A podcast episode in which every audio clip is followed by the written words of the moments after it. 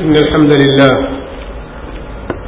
نحمده ونستعينه ونستغفره ونعوذ بالله من شرور أنفسنا ومن سيئات أعمالنا من يهده الله فلا مضل له ومن يضلل فلا هادي له وأشهد أن لا إله إلا الله وحده لا شريك له وأشهد أن محمدا عبده ورسوله. يا أيها الذين آمنوا اتقوا الله حق تقاته ولا تموتن إلا وأنتم مسلمون. يا أيها الناس اتقوا ربكم الذي خلقكم من نفس واحدة وخلق منها زوجها وبث منهما رجالا كثيرا ونساء. واتقوا الله الذي تساءلون به والأرحام. إن الله كان عليكم رقيبا. يا أيها الذين آمنوا اتقوا الله وقولوا قولا سديدا.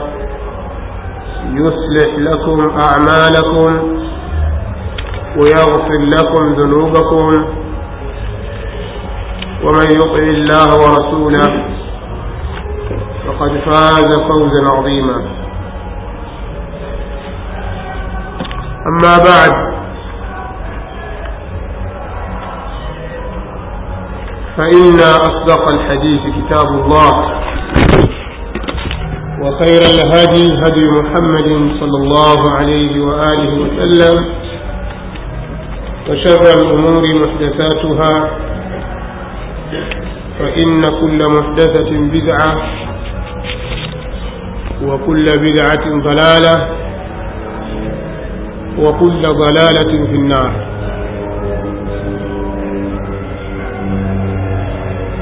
Zangu waislamu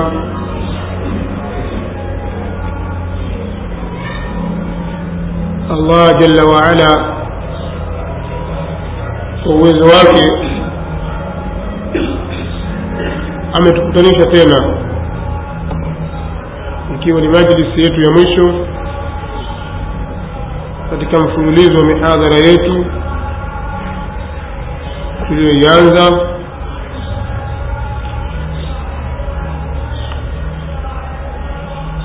ikiwa leo hii ni siku yake ya nne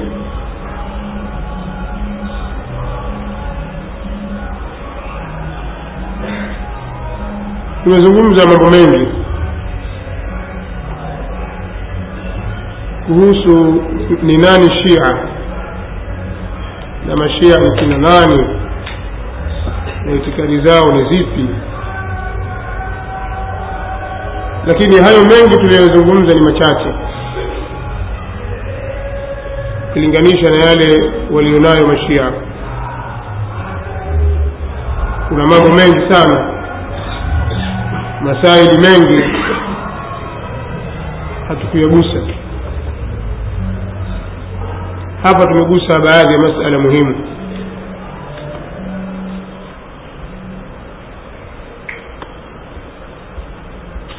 baadhi ya masala muhimu na mengine insha allah tutayagusa katika muhadhara wetu huu na yale ambayo hatukuyagusa basi mara nyingine katika munasaba mwingine naweza kuyaelezea insha allah. Lakini ni imani yangu kwamba niliyotangulia kuyazungumza na nitakayoyazungumza yataleta changamoto kubwa kwetu na yatakuwa yametufungulia milango mingi katika milango ya ilmu na ufahamu katika mambo mambo ya kihistoria mambo ya kiitikadi.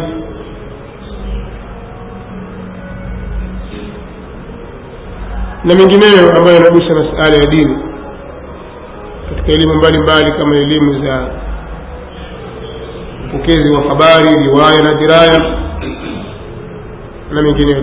Kwa wastani kwamba kwa ufupi ni kwamba tumejifunza baadhi ya mambo muhimu na mimi ninaamini kwamba kwa mtu atakisikiliza mihadhara hii kwa umakini na kafuatilia si rahisi kubabaishwa na shia kwa sampuli yoyote.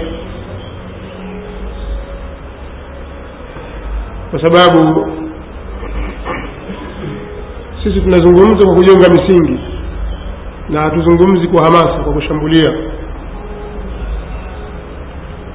tunajenga misingi tunajenga hoja alafu vile vile tunajitahidi katika kunakishi hoja ambazo nyinyi wenyewe mnashuhudia kwamba mashia wenyewe hawawezi kuzijibu. Na pengine hawakuwahi kujiuliza maswali kama hayo. Wao walipolinganiwa waliposhawishiwa wakubali. Lakini kuna vitu vingi walikuwa wajiulize kabla ya kukubali. Lakini ndio hali ilivyo kutokana na watu na udhaifu mbalimbali udhaifu wa kufikiria udhaifu wa kufanya utafiti udhaifu katika taaluma ya mambo ya dini imepelekea watu wengi kuvutika au kuhajaliwa na kundi hili. Lakini kwa hakika mashia ni sampuli au ni moja katika maadui wa uislamu hata kama dhahiri yao unajionyesha kana kwamba ni watetezi na wako mbele katika kuutetea uislamu lakini historia inaonyesha kwamba mashia ni maadui wa uislamu. Waislamu waliosimama katika madhhabu ya ahlissunnati waljamaa maisha yao tangu enzi za masahaba ridwanullahi taala alaihim ajmain wao walikuwa wakipanga mipango ya kuueleza uislamu na kupambana na makafiri uso kwa uso. Angalia wakati wa abubakar sidiqi radiallahu anhu. Angalia wakati wa umar. Angalia wakati wa uthman. Na sehemu katika wakati wa ali bin abi talib. Uangalia masahaba namna walivyokuwa na tabiin. Soma historia ya uislamu ulipoingia katika miji mbalimbali upande wa mashariki mashariki ya mbali. Soma historia ya uislamu ulivyoingia katika nchi za afrika. Afrika ya kaskazini mpaka kufika ulaya ya magharibi. Soma historia ya uislamu ulivyoingia katika nchi za ulaya ya mashariki kama armenia georgia na sehemu nyingine. Utakuta ahlusunna waljamaa kuanzia zama za masahaba wako mbele katika jambo hilo lakini ukiisoma historia ya mashia utakuta pale wanapokuja maadui wa uislamu kuwapiga ahlisunna kuwapiga waislamu wao wako mbele katika kushirikiana nao. Historia, historia ya gengistan au gangistan jenkins khan. Walipokuja kuivamia miji ya waislamu kama baghdadi na sehemu nyinginezo katika miji ya waislamu kama sham ibn alqami ambaye ni mshia pamoja na, na atusi walikuwa ni mawaziri katika serikali ile. Walishiriki katika kupanga mipango ya kuwavunja na kuwapiga waislamu. Hii ni historia iko wazi na wala haijajificha.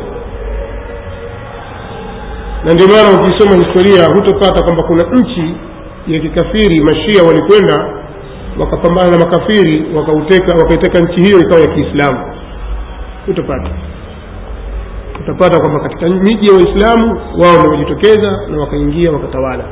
Kama walivyotawala misri na moroko katika kipindi fulani daula ya ubaidia waliofanya na wakayafanya walioyafanya wakayazusha walioyazusha. Waislamu wa kweli wa zama zile hawakukubali. Salahuddini al ayubi alitoka sham siria na jeshi akaja akawatwanga mashia waliokuwepo pale masri na moroko akaiangusha daula ya fatimia. Zanadiku na hivyo hivyo wameivamia miji ya afghanistan uzbekistan tajikistan armenia na miji mingine pamoja na iran. Daula safawia ikasimama.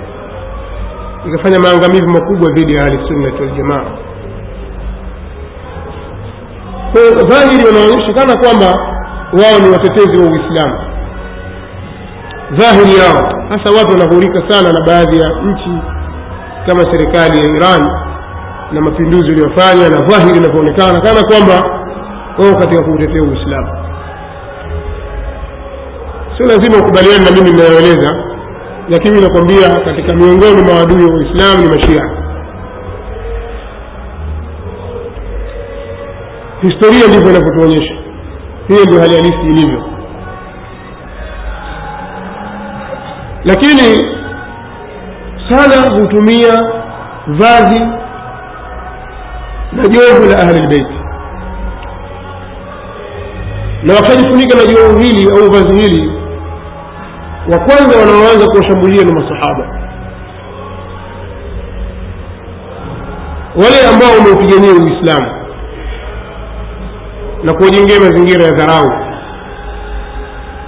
na kutunga maneno ya uongo dhidi yao na kashfa nyingi kama ilivyokuwa kawaida ya abdullahi bin saba tulivyoona katika darasa zilizopita.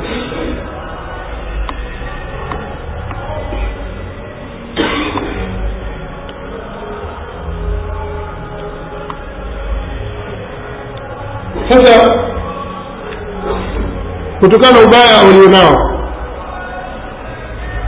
pia wakajichagulia walichagulia mfumo fulani wa kuendea watu.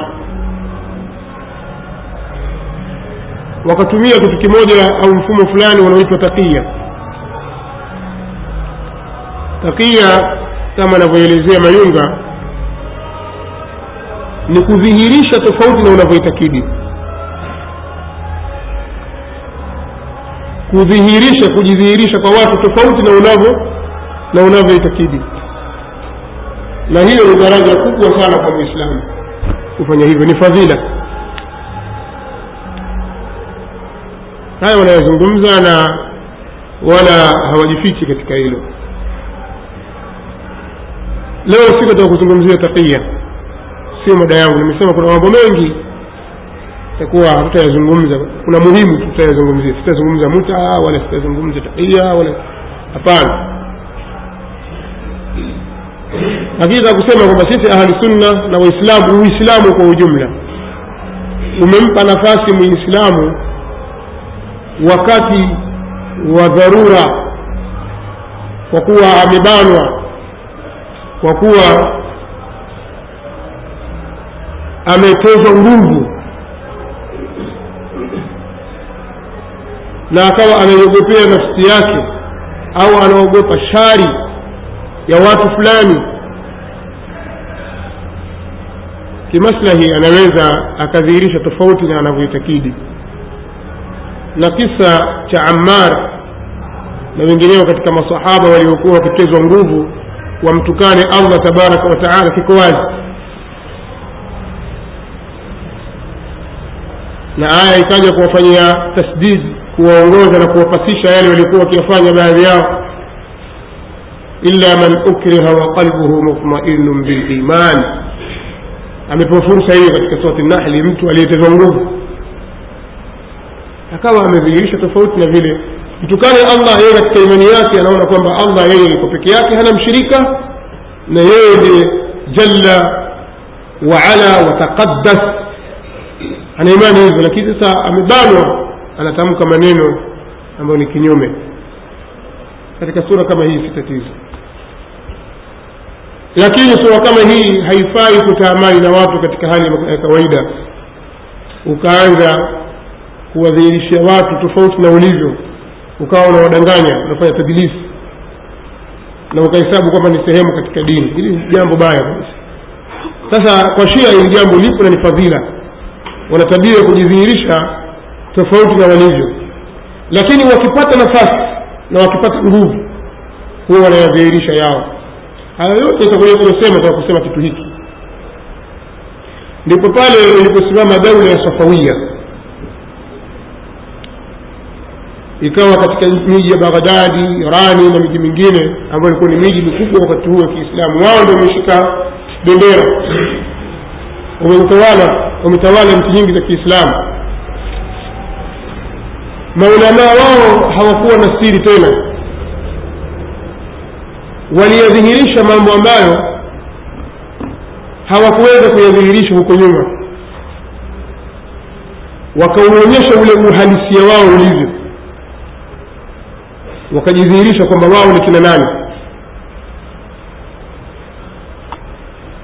Wakayaandika mambo ambayo katika hali nyingine mazingira mengine kitakia hayafai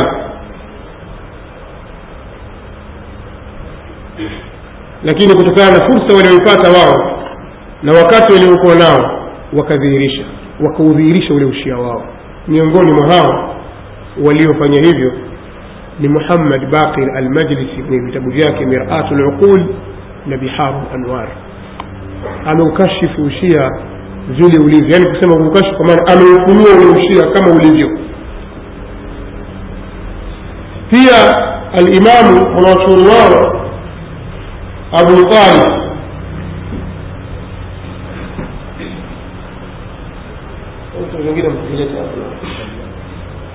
كتاب الاحتجاج.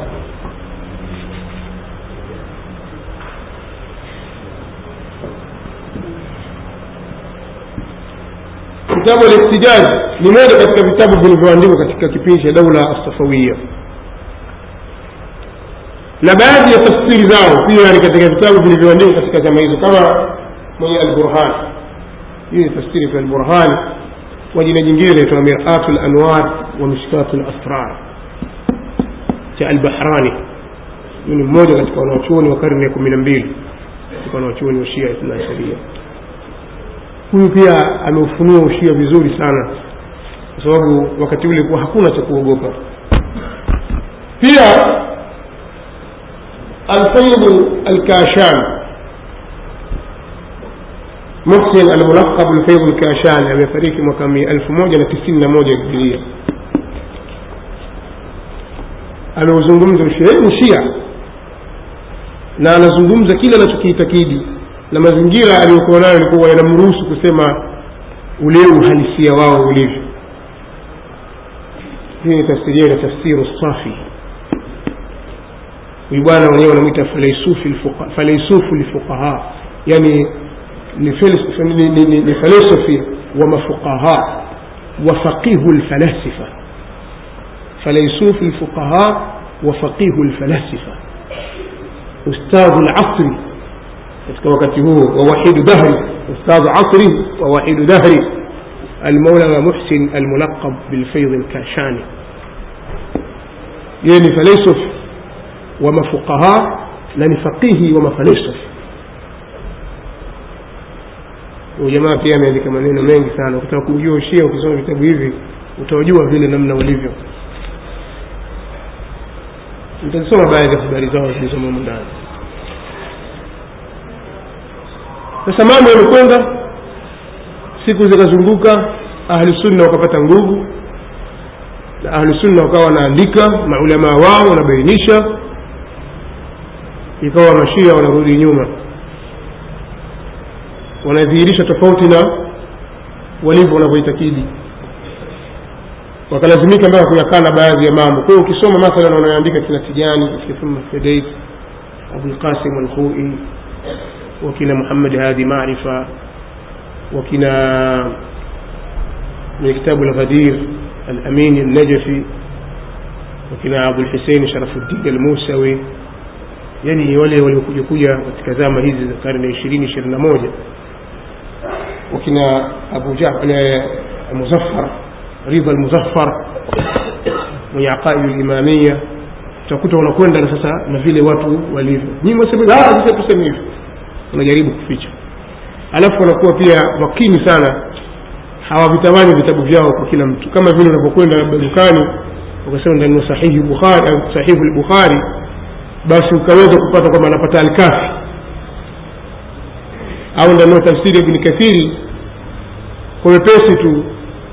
Ikawa kuna, kuna wepesi pia kuna kununua labda tafsiri safi au tafsiri ayashi au alkumi unaweza ukawa na pesa yako usizipate tafsiri hizo. Na vitabu hivyo kwa sababu wanajua kwamba kupatikana kwa vitabu vyao hivyo vya asli ni moja katika msiba katika madhehebu yao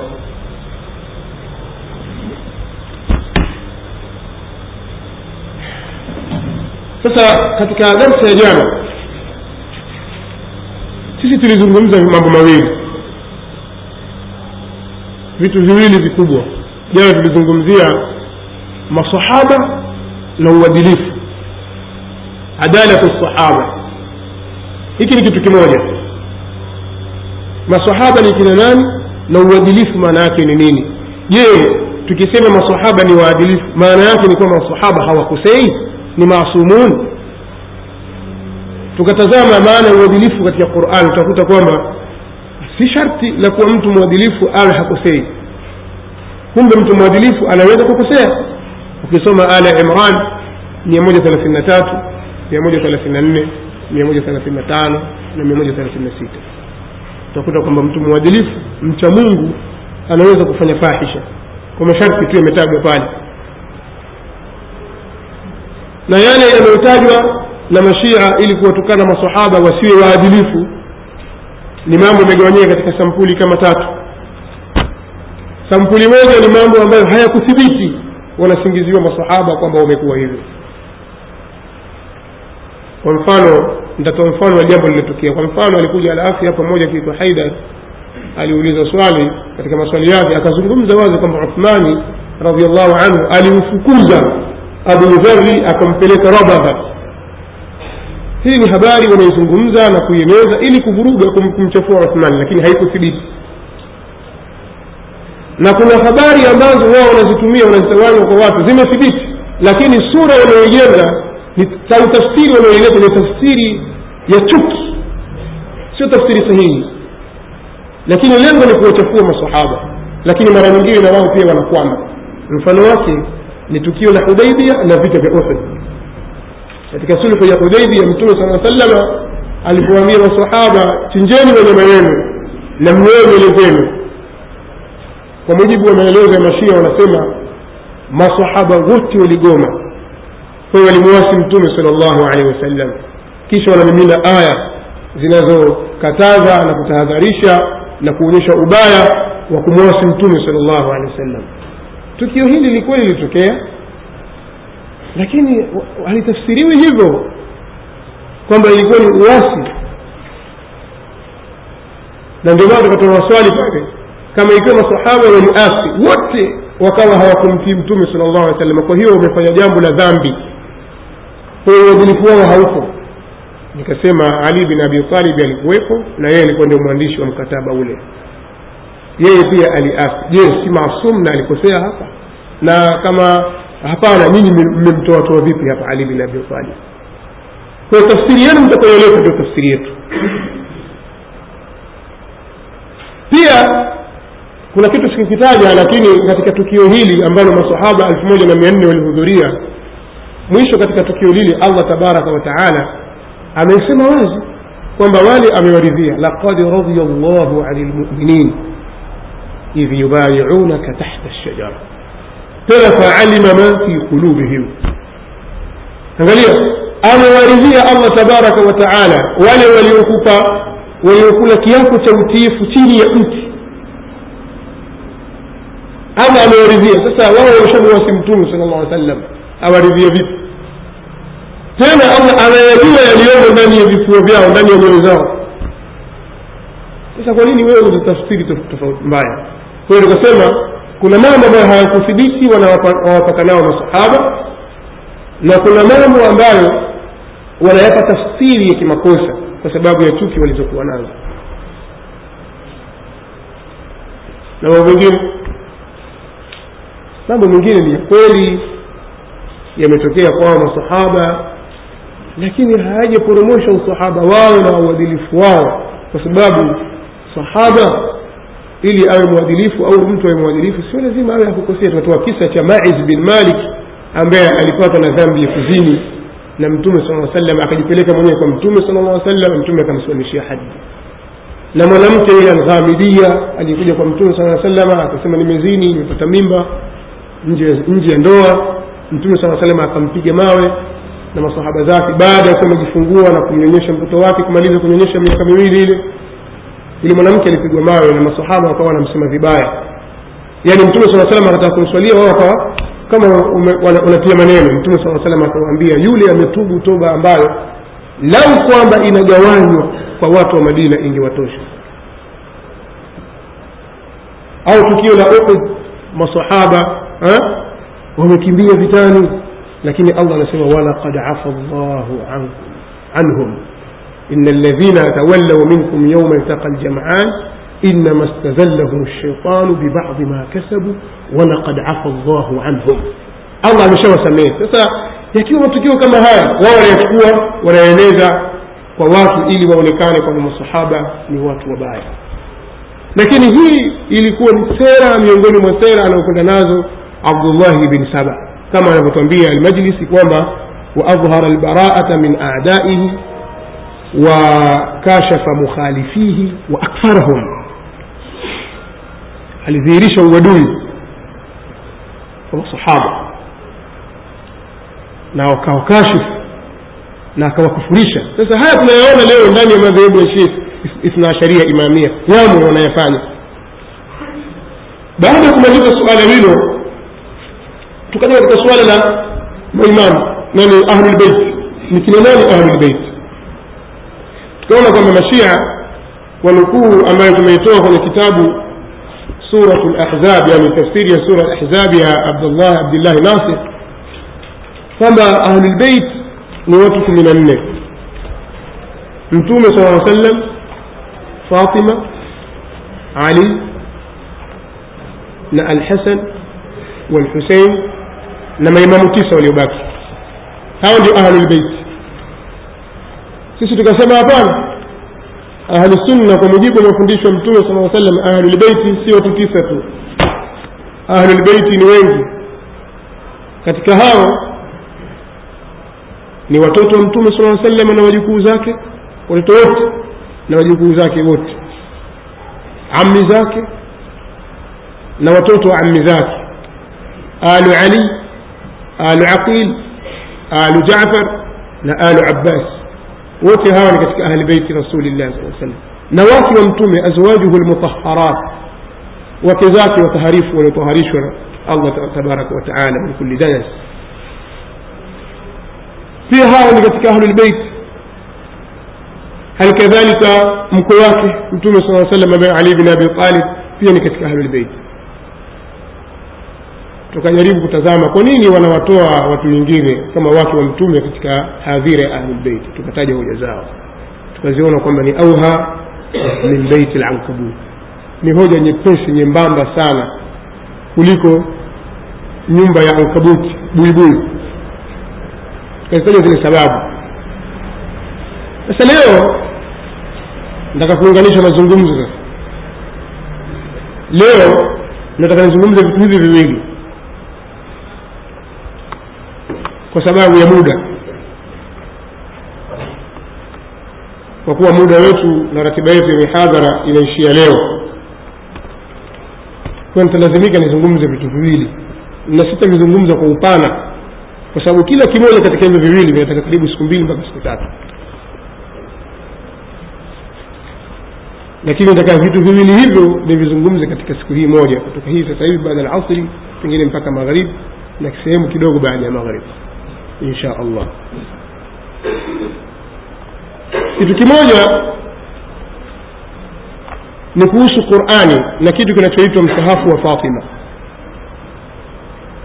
Ambacho kilishai kuuliziwa hapa kuhusu qurani na maneno ya abulqasim alkhoi ambayo ndugu yetu mmoja hapa alitaka tumthibitishie yale maneno.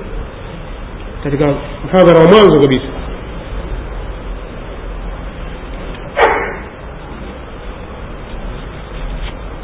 na kitu cha pili nilisema kuna baadhi ya hadithi ambazo mashia wanazitumia ili kuthibitisha kwamba aliyekuwa anastahiki ukhalifa baada ya mtume sala llah salama ni ali bin abi talib.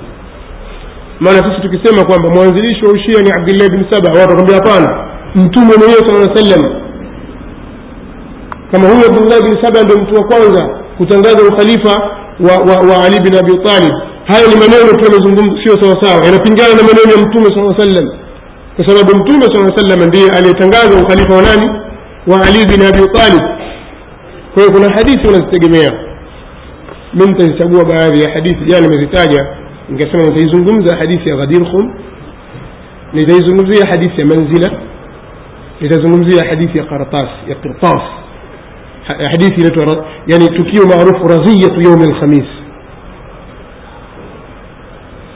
msiba wa siku wa alkhamis kuna hadithi nyingine naweza kuzigusia tu lakini zina udhaifu na nyingine ni maudhua baadhi ya hadithi ni maudhua kama hadithi hadithu ad- hadithu addar yauma alinzar hadithu الدار يوم الإنذار نا حديث المدينة أنا مدينة العلم وعلي بابها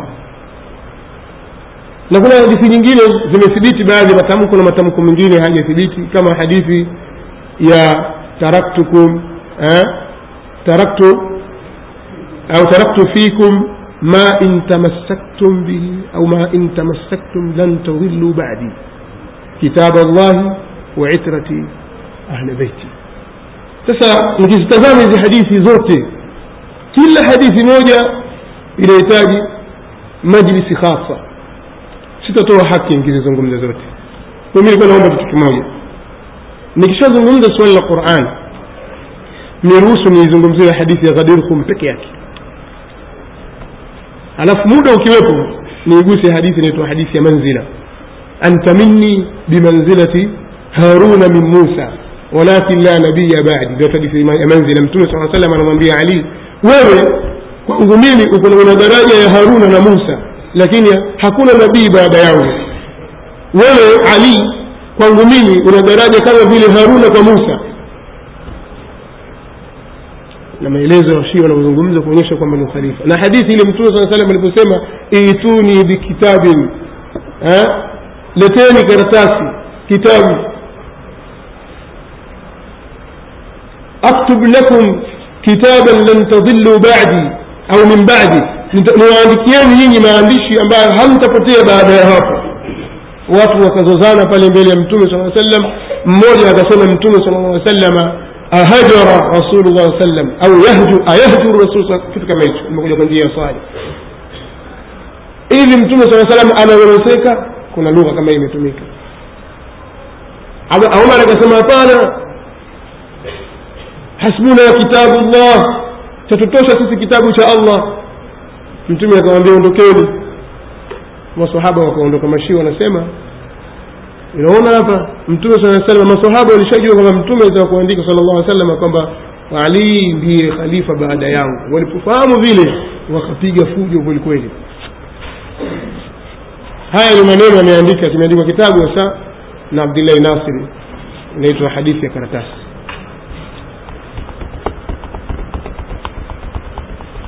hizi ni shubuhati na watu wengi wanayumba sana. Wanayumba sana. Kwa hiyo nikizipatia muda insha allah kwa leo nitazizungumza. Lakini kila nikitazama sioni. Sasa turudi katika ile nukta ya kwanza. Hiyo ni nukta ya kwanza katika yetu leo.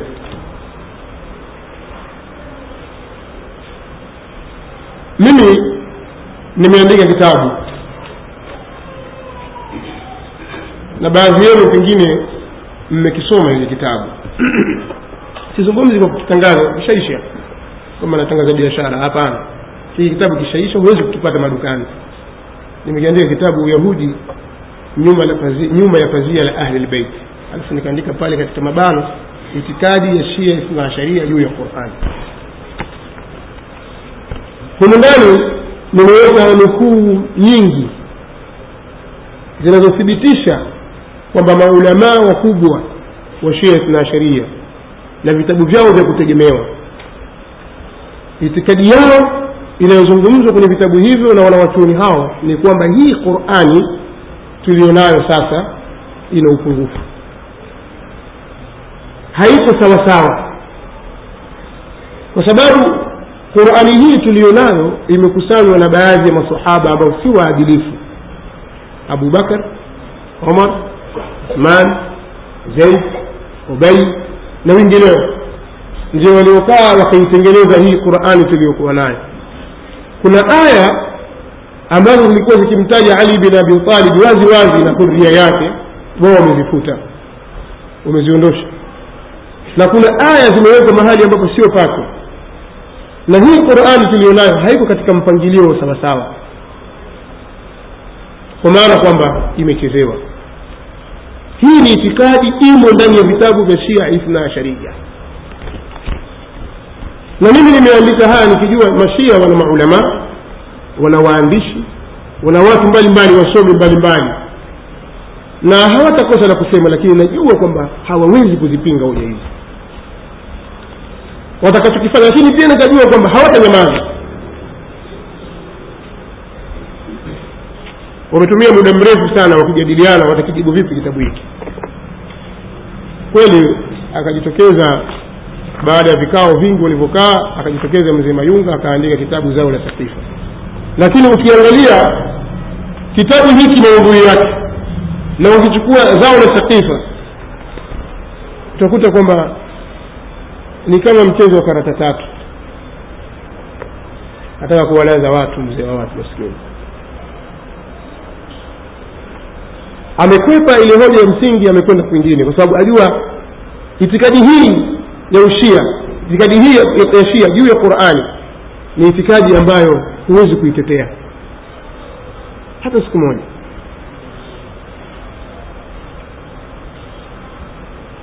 Kwa hiyo hakuna jibu lililo sawasawa na mimi nitawathibitishia hilo.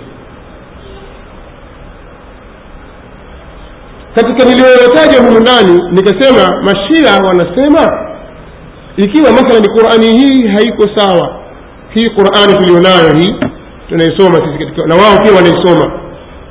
Na ukienda katika maktaba zao ukiwaona mashekhe zao maayatula wao wanaisomesha qurani hii hii. Na katika vio vyao vya qurani na hauzati zao na huseiniati zao wanasoma hii. Hakuna qurani nyingine. Lakini wanasema ina kasoro. Sasa hiyo iliyohifadhiwa iko wapi? Kwa sababu aya yasema wazi inna nahnu nazzalna dhikra wa inna lahu lahafidhun. Hakika sisi tumeiteremsha qurani na sisi ndio tutakayoilinda quran ndio tutakayoilinda hii quran. Sisi ndio tutakayoilinda quran. Allah tabaraka wataala ameahidi kuilinda quran. Sasa wao wanasema hii ahadi ya allah ni ya kweli na ipo hiyo qurani iliyolindwa na allah. Ni ipi? Ndio hii mada ya leo sasa sasa wao wakizungumza mada hiyo kukwambia mwambiani atuonyeshe qurani ya shia iko wapi. Ili swali liliwahi kuulizwa nadhani katika muhadhara wa kwanza nilipoanza muhadhara nikasema nyinyi ndio natakiwa mtuonyeshe hiyo qurani yenu iko wapi? Kama hii ina kasoro na kweli qurani imelindwa na iko iko wapi? Sasa mimi nitaka mtumie vitabu hivi viwili kwanza hawa ni waandishi wa miaka hii ya karibuni. Ile tafsiri aliyotaka yule bwana siku ile akasema kwamba ukinionyesha ile mahali mimi nitaingia ushia nitaingia nitatoka kwenye ushia. Tafsiri yenyewe ni hii hapa. Hii inaitwa albayani yule asa hayuko leo. Hapo wasema tu huko maalim ay mashaallah ile tafsiri ya albayani hii hapa. Sasa kuna mahali yanapotaka lakini ilikuwa kabla sikuisha katika mahali hapo nataka kuonyesha kwanza hii tafsiri tu tafsiri albayan albayani fi tafsiri alquran imeandikwa na samahatu ayatullahi aluzma السيد أبو القاسم الموسوي الخوئي قدس أو قدس سره hii chapa ya muasasatu intisharati dari thaqalain ikimechapishwa wapi tuangalie kimechapishwa wapi kitabu hiki daru thaqalaini iko wapi daru thaqalaini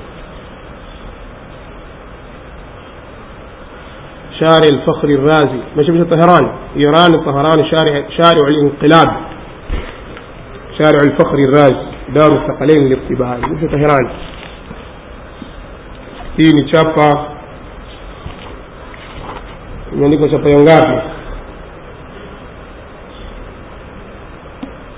هذا سيما تبين لنا يعني مهم لما تبين لنا ذلك الثقلين سهران إيران. مواقع ألف موجة نمية إلا نائشرين تسعة شابة سيتة من الطبع السادسة شابة سيتة كنا يبالا لو يسوما ألافه مشيها كما وابرة سيدية